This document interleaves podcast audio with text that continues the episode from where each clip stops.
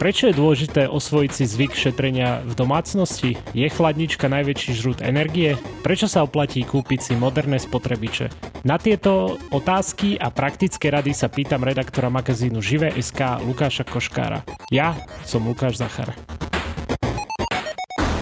Ahoj Lukáš. Ahoj Lukáš. Prečo by mal bežný človek riešiť spotrebu vo svojej domácnosti, keď sa nepozeráme na tú ekonomickú stránku? Prečo by sa mal zaujímať o niečo iné? Tak ešte by sa mal zaujímať aj o tú ekologickú stránku, respektíve to, to nie je celkom spisovná ekologická stránka, na to ma jeden z našich kolegov upozornil skôr tú environmentálnu záťaž pre teda životné prostredie. Je logické, že čím viac energie spotrebuješ, tým viac sa je musí vyrobiť. Hej. Čiže je to v rukách každého z nás, koľko tej energie reálne sa bude musieť vyrábať, pretože od tej našej spotreby sa to odvíja v konečnom dôsledku a Žiaľ, drvie väčšine prípadov a krajín je to tak, že naozaj tie obnoviteľné zdroje energie sa ešte nevyužívajú v takej veľkej miere, aby dokázali kompletne nahradiť povedzme fosilné paliva alebo niečo iné. Čiže teraz sme to mali možnosť vidieť aj počas energetickej krízy, keď sme sa báli v zime, že či budeme mať čím kúriť a všetko spolu súvisí. Hej. Keď nemáš semný plyn na kúrenie, respektíve keď spotrebuješ veľa elektrickej energie, ktorá sa vyrába z mnohých zdrojov, aj vrátane toho zemného plynu, povedzme v niektorých krajinách, tak tie ostane potom menej na iné veci, teda napríklad na to kúrenie. Čiže sú to veci, ktoré by nás mali zaujímať. Jednak z toho komfortného hľadiska, ekonomického hľadiska, ktorý sa teda týka našich peňaženiek, ale samozrejme aj z toho hľadiska environmentálneho, ktorý zaťažuje prírodu. Hej. Čiže samozrejme každá produkcia elektrickej energie, a nie len elektrické energie, ale aj tej tepelnej energie, má nejaký ten dopad na životné prostredie a určite by sme voči tomu nemali byť ľahostajní. Ja sa musím priznať, že predtým, ako som si nejak prešiel tie tvoje texty ohľadom šetrenia a celkovo sa tak pozerať na túto problematiku, tak musím povedať, že som bol taký trošku lahostajný k tomu, že, že som nerozmýšľal nad tým, že OK, tak teraz musím vypnúť telku, aj keď sa na ňu nepozerám. A ty si aj v článku spomenul, že telka je v podstate, keď si ju dáš do pozadia, tak je to pomerne drahý špás ty toto riešiš, že vždy tam máš v hlave, že teraz bacha, bacha na to, že musím hneď vypnúť tú telku, keď už ju nebudem pozerať, alebo ako si ty na tom? Nie, nie. Ono to nie je o tom, že by som teraz e, počítal každý jeden cent, ktorý spotrebujem na domácich spotrebičoch, ale ono, ono je to nejaké prírodzené. Ono, keď sa naučíš nejaké tie návyky a poznáš tie zákonitosti, ako to celé funguje, čo kedy, koľko asi žerie, energie teraz myslím, tak e, to bereš tak prirodzene a povieš si, no tak však áno, však zapnem si telku, keď ju reálne chcem pozerať. Teraz zase odliadnúť od toho, že tam veľakrát ani nie je čo pozerať, keď nemáš nejaké streamovacie služby. Ale áno, v podstate naozaj my v domácnosti zapíname televízor len vyslovene vtedy, keď e, si ho chceme pozrieť a keď chceme nejakú kulisu, tak vôbec už takýmto spôsobom nepoužívame. A musím sa priznať, že ja v minulosti som bol voči tomu rovnako laostajný, povedzme ako ty, možno ešte viac ale teraz to riešim už trošku citeľnejšie. No a ono sa to konečne dôsledku odrazuje na tom účte za tie energie. No a ty si, ty si mi tak pred podcastom prezradil, že teda tebe prišiel účet o, za minulý rok za energie. No tak prezrad nám teda, koľko ti prišlo a či si spokojný s tou sumou, alebo nie. Tak vo výsledku mi to vychádza nejakých 27 eur mesačne hej, čo dám za energie. A ja som teda človek, ktorý aktuálne teda žije v byte, čo je teda mnoho ľudí, aj našich poslucháčov, ktorí teda žijú v byte a elektrickú energiu používajú vyslovene na prevádzku tej bielej a čiernej techniky tzv. Čiže nepoužívajú elektrínu na vykurovanie vo väčšine prípadov, nie, povedzme, keď majú nejaké odporové podlahové vykurovanie v kúpeľni dobre, alebo majú nejaký malý ohrievač elektrický, to tam možno môžeme zarátať, ale vo výsledku vo väčšine situácií používajú tú elektrickú energiu len teda na prevádzku tých spotrebičov. A teraz myslím takých, ktoré používaš buď teda v kuchyni, alebo teda v obývačke, alebo v nejakej detskej izbe, čo ja viem, čo všetko je. Radíme, ja neviem, televízor, rádio, alebo teda z tej bielej techniky, povedzme nejakú sušičku, práčku, kuchynských pomocníkov a tak podobne. Čiže nie je to tak, že by sme teraz elektrínu v panelákoch používali na povedzme vykurovanie alebo na ohrev teplej vody, ako to používajú povedzme ľudia v rodinných domoch. Čiže toto je taká suma, ktorú som povedal, ktorá sa týka len toho človeka, ktorý žije povedzme v tom paneláku. No a teraz uh, zoberieme moju situáciu, že ja mám home office, hej? Mám sa bať účtu za elektrínu tento rok? Tak to záleží na tom, ako, ako si k tomu pristúpal počas celého roka. Hej, či sa toho máš bať, alebo sa toho nemáš bať. E, ja som tomu pristupoval tak trošku s rešpektom, lebo som sám chcel vedieť, koľko to bude tento rok, respektíve ten minulý rok, za ten minulý rok, tá faktúra. E, viem, aké tie faktúry boli v predchádzajúcom období a keď som si osvojil niektoré tie veci, ktoré som si doštudoval, aj keď neosvojil som si ešte úplne 100% a ne, neaplikoval som ich počas celého roka, tak som zistil, že naozaj reálne viem vo výsledku ušetriť celkom slušné peniaze. Ako nehovorím, že sú to stovky eur ročne, ale ono aj keď ušetríš tých 10 eur, tak je to celkom príjemné v konečnom dôsledku, keď každý z nás urobí niečo preto, aby ušetril, tak keď sa to celé sčíta, tak vo výsledku aj pre tú planetu to bude mať veľmi pozitívny efekt. Ono, keď to jedna jedna sčítaš, dokopy je to dva. Hej. A keď takto nasčítaš týchto dvojak niekoľko v rámci celej krajiny alebo povedzme Európskej únie alebo celého sveta, tak to vo výsledku bude o niečom úplne inom. Naozaj tej planete vieme aj týmto spôsobom pomôcť. Ja viem, že tie veci, ktoré som si osvojil, reálne fungujú, ale nech naozaj neočakáva niekto, že teraz, keď sa bude riadiť tými radami, tak e, ušetrí stovku eur ročne teda na, na elektrine. Hej, tak to určite nie, ale vie si určite nejakým spôsobom pomôcť. OK, tak uh, my sme v podstate začali takou obývačkou uh, ohľadom toho televízora. Uh, si tak trošku načrtol nejaké typy. Môžeš nám dať ďalšie typy z tejto miestnosti, dajme tomu, že ja neviem, napríklad ja dosť často tu nabíjam mobil, hej, a keď ho donabíjam, tak, tak vlastne iba odpojím ten USB kábel z mobilu a neriešim celý ten kábel, nechám ho tam. Mal by som ho vytiahnuť? Nie, nemusíš to nejako zásadne riešiť. Nabíjačka, keď je len zastrčená, nemá žiadny odber, teda smartphone si z nej neodoberá žiadnu energiu, tak tá nabíjačka bere ešte menej ako 1 W. Hej, čiže toto vo výsledku by som vôbec neriešil.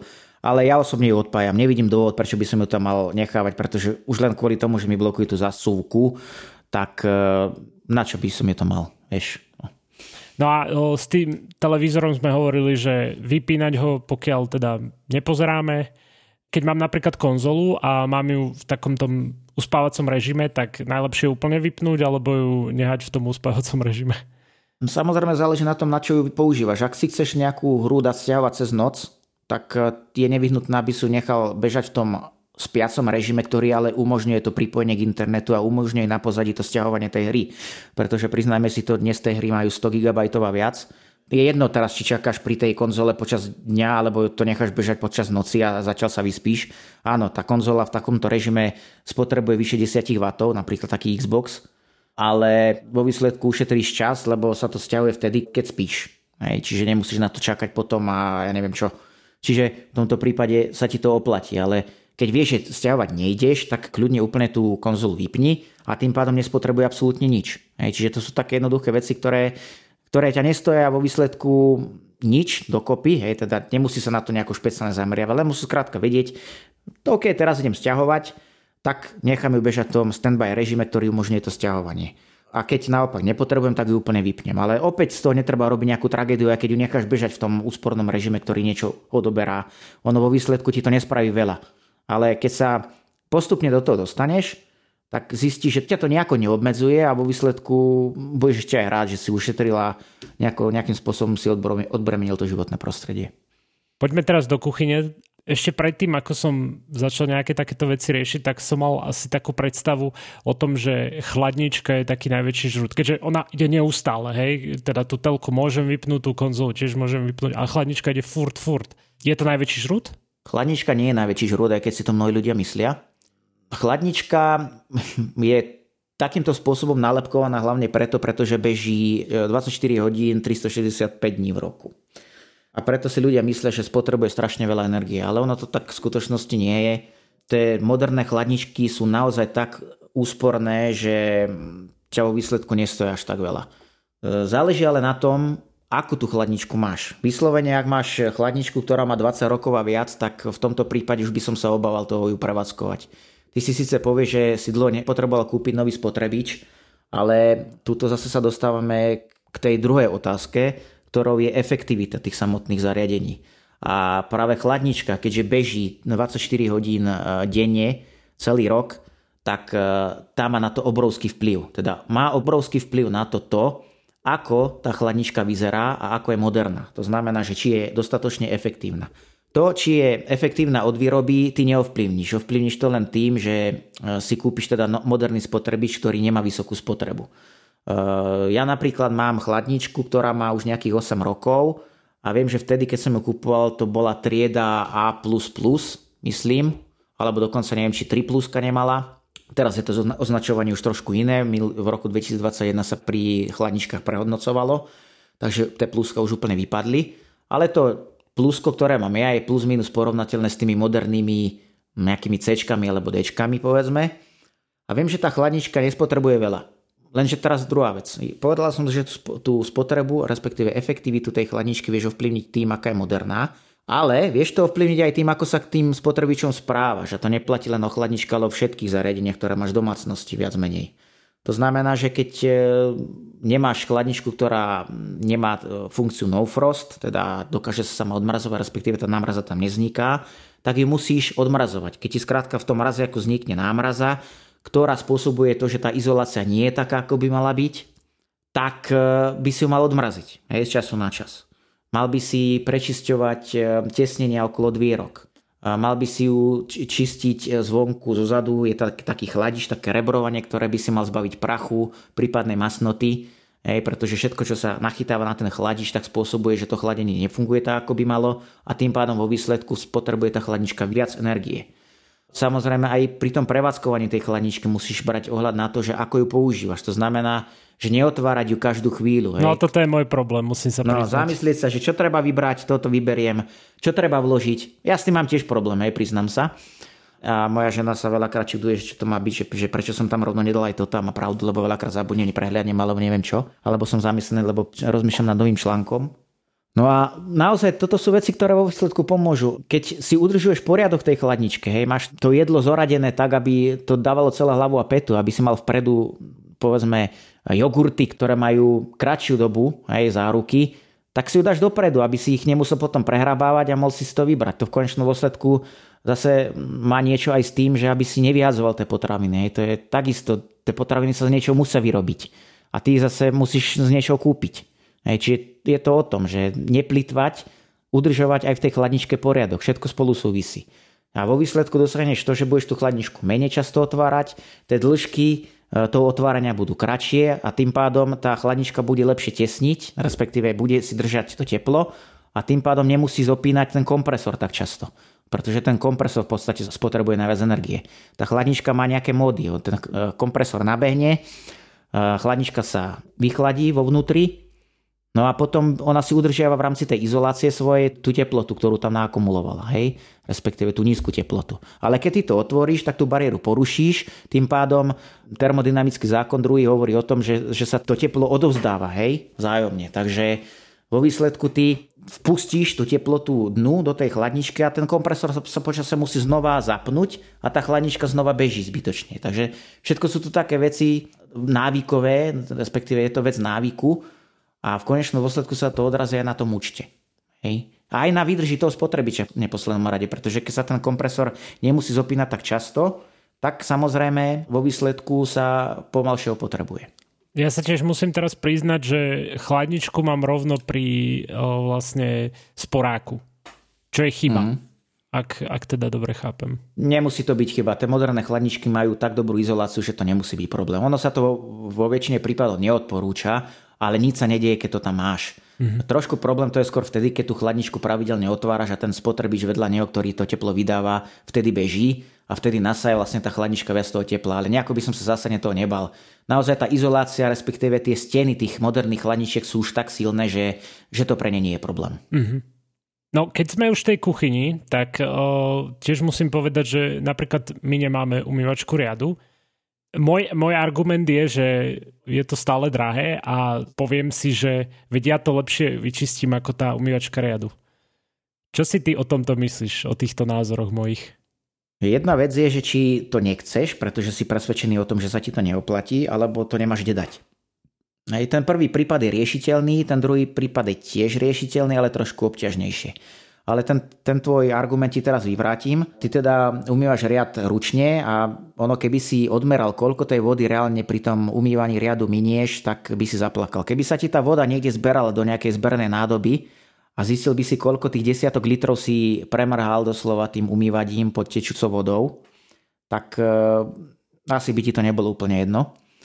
Uh, iné to je, keď samozrejme umývaš, ja neviem, to, ten riad nejaké veľké nádobke jednej, teda nejaké, ja neviem, nejakom lavórik, povedzme, hej, tak vtedy áno, vtedy tej vody neminieš toľko. Ale vo výsledku zase koľko toho času minieš pri tom riade. Hej? Môže to byť 10, 15 minút, 20 minút, no ak si mal veľkú návštevu s 10, 15 ľuďmi, tak možno aj tých 20 minút, ja neviem. No po varení je to určite 20 minút. No tak vidíš, no a tak teraz keď si to sčítáš, koľko ťa to vyjde v časovo a teraz keď si povieš, že ako vieš inak ten čas minúť, povedzme aj produktívne a finančne, vieš si to nejakým, nejakým spôsobom prepočítať na peniaze, povedzme, tak zistíš, že no, tak asi som veľmi neušetril. Na teraz inak. Umývačka riadu, povedzme, ja som kúpol umývačku riadu aktuálnu pre nejakými 8 rokmi. No a bola tiež v tej dobe jedna z tých najúspornejších. No a spotrebuje 9 litrov vody na jeden cyklus. Ale teraz ešte treba spomenúť jednu vec, druhú. Tá spotreba, či už je to voda alebo energie elektrickej, sa prepočítava vždy k nejakému tzv. ekomódu. To je taký defaultný režim, ktorý používajú výrobcovia na E, meranie tej spotreby. Čiže vo väčšine prípadov každá e, spotreba energie, ktorá je uvedená na energetickom štítku, je vzťahovaná k tomuto ekomódu. A tá spotreba tých 9 litrov a potom neviem koľko watt hodín to je v prípade jedného cyklu pri umývačke riadu elektrické energie, je teda vzťahovaných ku tomuto ekomódu. Ale viem, že teda 9 litrov to minie, keď tam ten ekomód e, nastavím a ono, na jednu stranu síce ten ekomod trvá dlhšie, povedzme, že trvá 3 hodiny. Ale keďže je to trvá dlhšie, tak ten čas je potrebný preto, pretože tá voda sa zohrieva na nižšiu teplotu. A keďže sa voda zohrieva na nižšiu teplotu, vo výsledku sa to výhradné teleso vo vnútri nemusí zopínať tak intenzívne. To znamená, že spotrebuje menej elektrickej energie.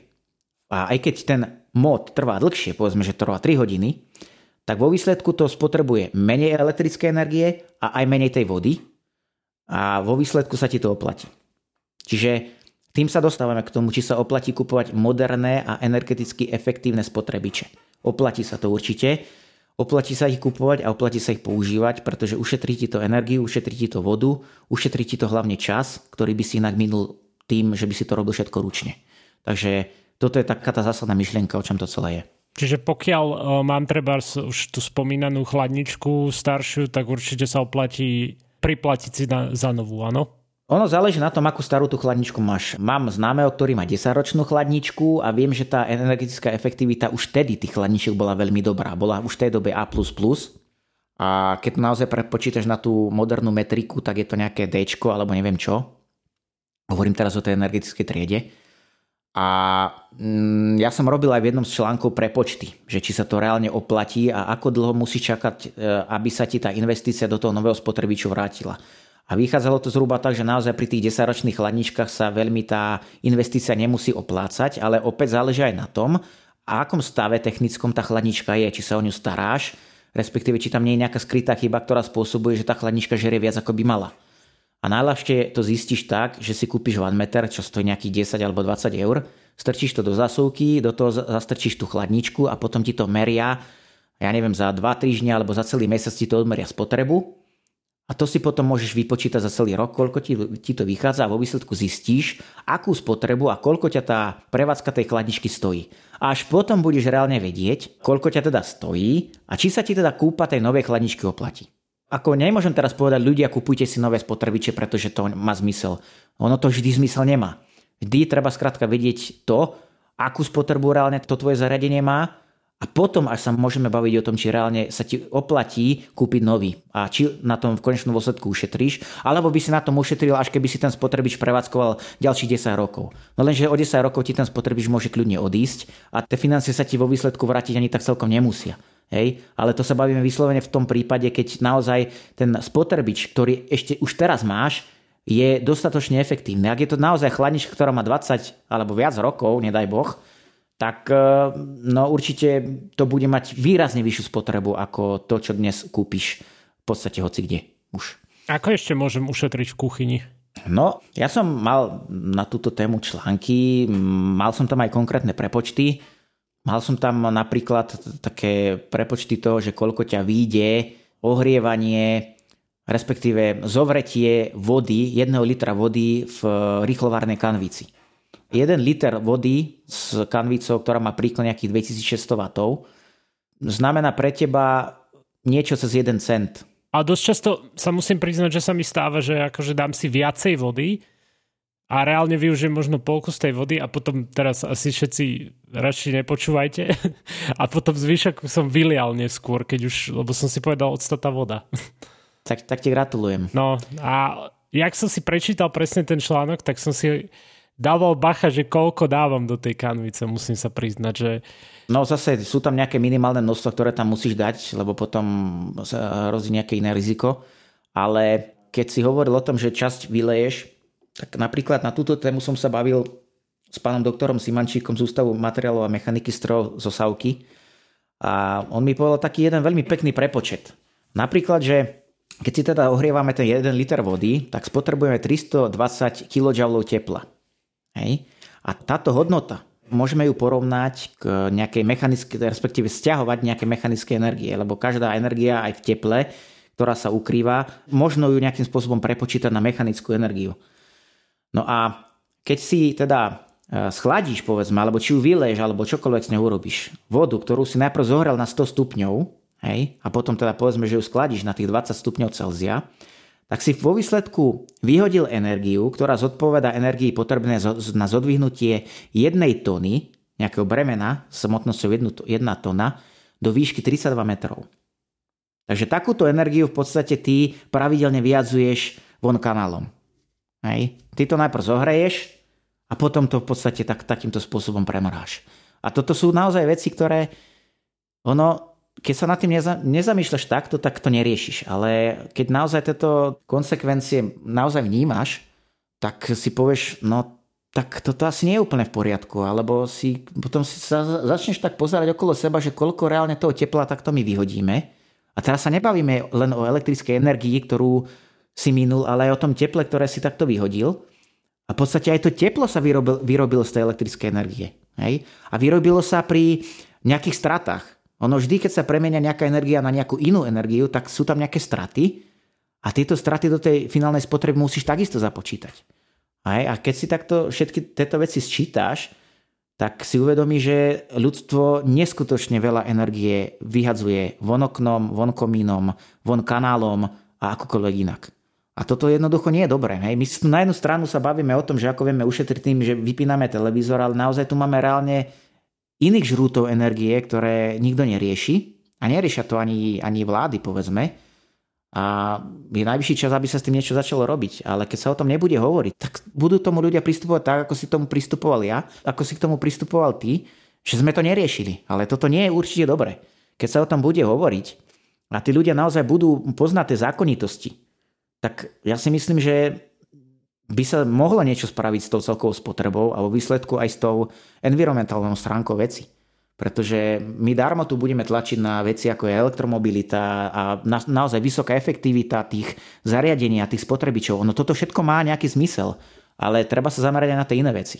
Ja, ale to už som trošku odbočil a týmto vecom sa budeme venovať ešte v iných článkoch. Ja nechcem predbiehať.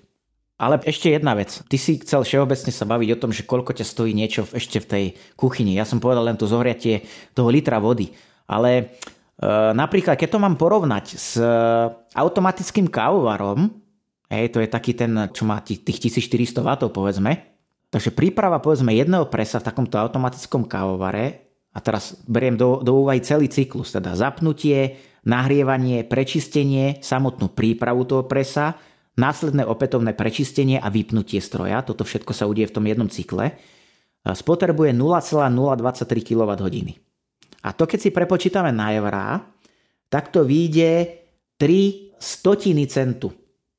Hej, predtým, keď sme sa bavili o tom, že zohriate 1 litra vody, ktorú ty povedzme z toho 1 litra vody ty spravíš, zalej si tú jednu kávu povedzme a stalo ťa to vtedy tých 0,013 centu, to znamená, že niečo vyše 1 centu, tak toto pri tom automatickom kávovare ťa vyšlo na 0,00345 eur, hej, vo výsledku. Rádovo je to lacnejšie, očakával by si, že je to drahšie, keďže tak, je to taký tak, prístroj. Tak. A ešte k, tomu, ešte k tomu ten stroj si síce zobral niekoľko tej vody, hej, tá voda sa neminula len na tú samotnú kávu, ale na to prečistenie, povedzme. Ale zohrievalo sa aj len to nevyhnutné množstvo, takže preto tá spotreba je takáto. A tuto, na, na tomto jasne možno demonstrovať, aké tie moderné spotrebiče sú efektívne reálne. A pričom ešte dôležité je spomenúť, že som počítal teda so sadzbou 15 alebo 16 centov na kWh, čo je teda bežná sadzba aktuálna aj minulý rok.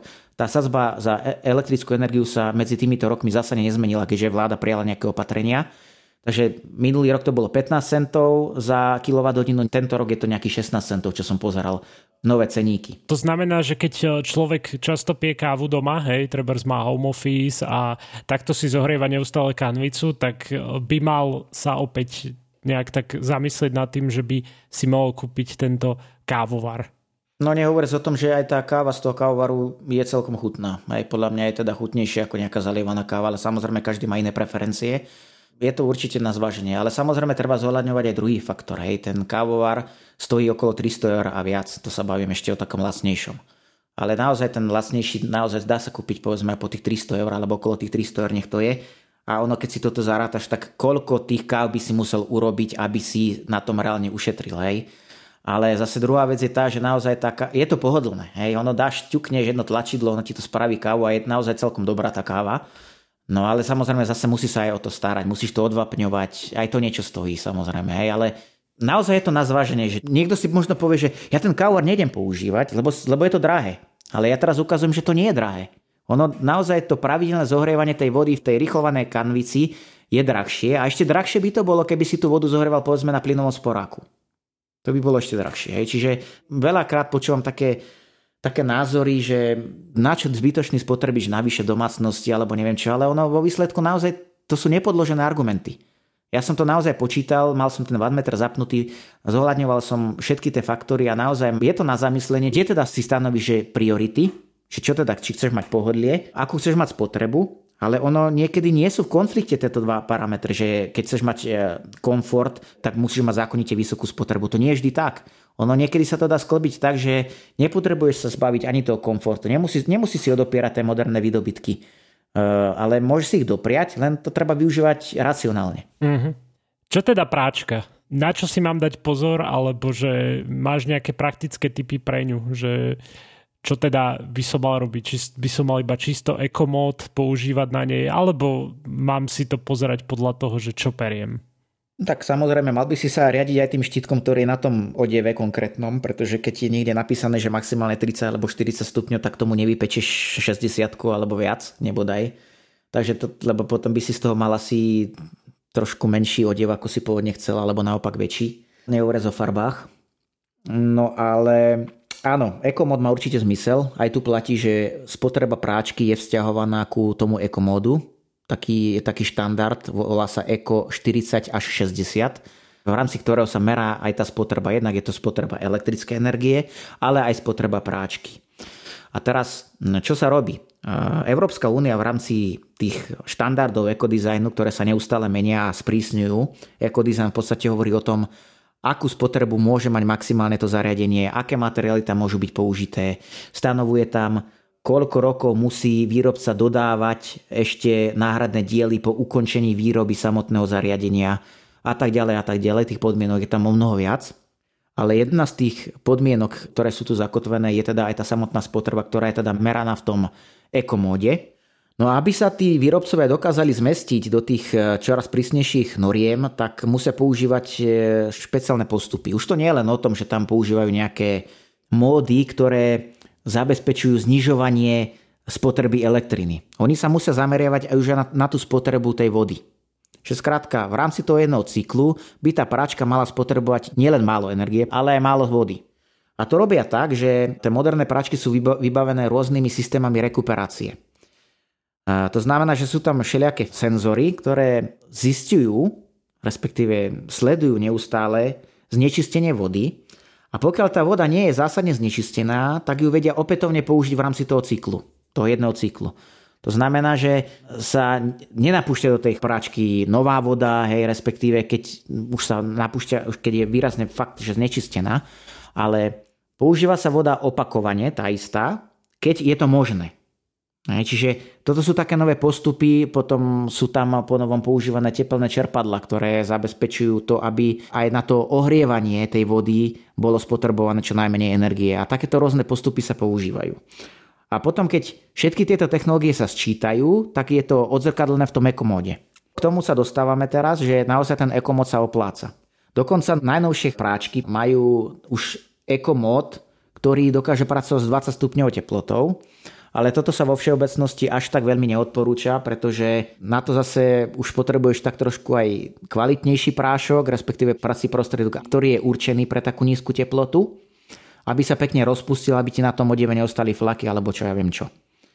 Čiže ten takýto 20 stupňový ekomód, e, teda ktorý pracuje s 20 stupňovou teplotou, sa odporúča len také, povedzme, prepotené oblečenie a tak podobne. Čiže neodporúča sa určite na nejaké veľmi znečistené odevy a už vôbec nie na nejaké spodné prádlo alebo uteráky.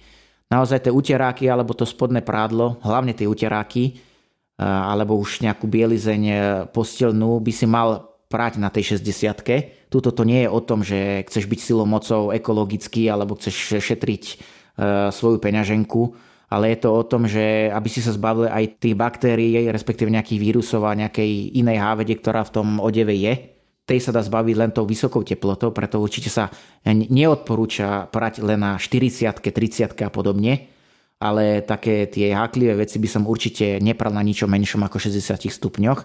Keď už chceš prať na 40 aj takéto veci, tak sa tam oplatí kúpiť špeciálny ten prostriedok, ktorý sa pridáva k bežnému prasému prášku alebo gélu a ten vlastne je dezinfekčný. Hej. Čiže toto sa dá, ale naozaj neodporúčam prať chulostivé veci na menej ako 60 stupňoch. To už nie je o tom, či ideme šetriť, ale o tom, že naozaj chceme byť aspoň trošku dodržiavať nejakú tú hygienu. A ono to vo výsledku môže byť aj nebezpečné pre ľudské zdravie. Ale veci ako bežné tričko, alebo ja neviem, košele, nohavice, rifle, toto určite vôbec nemusí sa bať prať na 40 povedzme, alebo niekedy aj 30 A vo výsledku naozaj dosiahneš to, že ten cyklus je možno aj dlhší, hej, že trvá dlhšie, ako by, by si očakával, ale tá voda sa nemusí zohrievať opäť na vysokú teplotu a tým pádom šetríš, pretože to vyhrané teleso nebeží na plné obrátky a tým pádom nespotrebuje tak veľa tej elektrickej energie. Čiže opäť sa treba riadiť tým zdravým rozumom, že keď je to možné použiť e, ten mod 30-40 stupňov, keď naozaj perieš niečo chulostivé, dá tam radšej viac. No a ešte, keď sa bavíme o prádni, tak nepochybne k tomu patrí aj sušenie oblečenia. Ty si v článku spomínal aj sušičku. Mnohí sa je možno bránia. Prečo myslíš, že není to až taký strašiak, tá sušička? Áno, o tej sušičke sa hovorí veľa, že je to veľký žrút a keď som čítal na internete rôzne také fundované články o tom, ako treba šetriť a že radšej teda sušiť v bizbe alebo na balkóne a tak podobne, áno, Samozrejme, keď je leto, jar, keď je pekne vonku, ja som zastancom toho a tiež to tak robíme, že dávame sušiť prádlo vonku. No a nestojí nás to nič. No ale keď je vonku škaredo, alebo keď je zima, tak e, ono by som teda tú bielizeň nenechával sušiť e, niekde v detskej izbe alebo v obývačke pri zavaretom okne, pretože naozaj tá vlhkosť niekde musí ísť z toho odevu a tej vlhkosti tam skutočne je dosť. Čiže ono sa ti to vyparuje, potom sa ti to hromadí na stenách, vznikajú ti z toho plesne, e, vdychuješ to, no a v výsledku si teda naozaj veľmi nepomôže. Pomôže si akurát tomu, aby si mal nejaké zdravotné problémy. A ono zase nemôžeš vetrať každú chvíľu, keď e, ti v tej detskej izbe spí dieťa a skrátka nárazovo sa dá vetrať, hej, ale nedá sa vetrať tak, že otvoríš na dve hodiny a máš potom jednak ti ide teplo vonku, hej, všetko, ktoré kúriš radiátorom, povedzme, a to teplo ti ide samozrejme s tou vlhkosťou von, aj s tým vzduchom. No a tak teda čo, aké máš možnosti? No tak keď je skrátka škaredo vonku a máš kde tú sušičku dať a môžeš si ju dovoliť, tak si ju kúp. On naozaj to sušenie tej bielizne nie je až také drahé. A je to aj taký komfort, že rovno si to asi vytiahneš a môžeš ho... Presne tak, ono je to komfort. E, nemusíš to nikde vešať, proste to tam hodíš. Hej. Niekedy niektoré tie sušičky vyžadujú to, aby si to triedil. Pri tých lepších to ani nepotrebuješ triediť, môžeš kľudne dať syntetiku s bavlnou. Ona sa s tým nejako vysporiada. No a vo výsledku mm, to spraví to, že keď som to meral na teda sušičke, ktorá má energetickú triedu A+++, to je teda aktuálne tá najefektívnejšia, pretože tie sušičky ešte neprešli na nové značenie, tak to vyšlo na nejakých 0,19 eur, je teda 19 centov vyšiel jeden cyklus. A ten trval 2 hodiny a 30 minút. Niektoré sušičky ešte dokonca majú nejaké UV svetlo, ktoré ti dokáže ešte počas toho cyklu aj vydezinfikovať ten odev, respektíve tú bielizeň, takže ešte vo výsledku ešte máš tomu takýto benefit. Ale nie je to vyslovene nevyhnutnosť. Ale aj toto som napríklad započítal do tej kalkulácie a vyšlo to tých 19 centov za ten jeden cyklus. Hej, pri tých dnešných 16 centov za kWh by to bolo možno tých 20 centov, plus minus. Niekedy ale tá bielizeň stačí povedzme aj hodinu a pol, že sa bude sušiť alebo keď ju dáš len predsušiť na balkón, že naozaj, ja som to skúšal v zime, že naozaj sme dali na hodinu tú bielizeň na, na balkón predsušiť na jednu hodinu, tá prvotná vlhkosť e, sa vyparila do ovzdušia, potom sme to teda hodili do tej sušičky a trvalo to celý ten cyklus výrazne menej a vo výsledku to potom vyšlo nejakých 7 centov, celé to sušenie. Takže naozaj ja sa, ja sa nebojím toho, že by, že by to nejako naozaj veľa žralo. A v tomto prípade opäť by som uprednostňoval komfort a prípadne aj to zdravie, hej, lebo určite nie je príjemné, keď sa ti začne tvoriť plese niekde v rohoch stien, to, to určite nie. V podstate, čo som tým všetkým chcel povedať, že naozaj ľudia, aby sa nebali používať tie moderné spotrebiče, ktoré sú efektívne, ak teda zvažujete výmenu e, spotrebiča, ktorý podľa vás je starý, už možno podľa pohľadu alebo podľa správania viete, že naozaj žerie veľa, tak OK, vôbec sa toho nebojte ale ak si nie ste celkom istí, oplatí sa určite kúpiť povedzme ten wattmeter, odmerať si tú spotrebu a reálne si tam potom prepočítať, či sa vám oplatí kúpa nového spotrebiča, akého drahého a ako dlho bude trvať, kým sa vám tá investícia vráti. Všetky tieto prepočty sme už mali v našich článkoch, mali sme to pri chladničkách, mali sme to aj pri práčkach, mali sme to aj pri iných zariadeniach, či už to boli televízory alebo čokoľvek iné a naozaj to všetko tí ľudia nájdu v tých článkoch a určite sa to oplatí prečítať. Sú tam aj podrobné postupy, to ako sa to počíta. Nie je to vôbec zložité, je to, sú to jednoduché krát deleno plus minus. Nič viac, nič menej. A keď poznáte tieto zákonitosti a zároveň keď si dokážete e, osvojiť nejaké tie návyky, že ako šetriť e, racionálne, bez toho, aby ma to stalo ten komfort, tak vo výsledku sa poteší jednak tá peňaženka, jednak aj to životné prostredie. Takže asi toľko k tomu by som chcel povedať a určite budeme pokračovať e, s podobnými témami aj ďalej. No a uvidíme, čo to všetko ešte prinesie, ale určite stojí za to sa nad tým zamýšľať. Ďakujem pekne, Lukáš, že mi pomáhaš takto sa zamyslieť nad takouto vecou a, a že aj kvôli tebe vlastne začínam rozmýšľať už tak viac e, aj na životné prostredie. Tak díky ešte raz. Veľmi ma to teší a dúfam, že aspoň trochu pomôže možno aj ostatným čitateľom a poslucháčom. Takže pokračujeme. Ďakujem pekne. A ďakujem aj vám, čo ste nás počúvali. Ak máte k tejto téme nejakú poznámku alebo chcete sa zdôveriť s nami s nejakým príbehom súvisiacim so šetrením v domácnosti, tak nám píšte na podcasty zavinačžive.sk Ak chcete ďalej počúvať, tak si určite vypočujte podcast o možných zmenách vodičských preukazov s kolegami Marošom Žovčinom a Marekom Pokejúkom. Toto bol technologický podcast Share. Ak nás chcete nájsť na vašich obľúbených podcastových aplikáciách, tak nás vyhľadáte, keď si napíšete technologický podcast Share a dáte nám odber. Ďakujeme.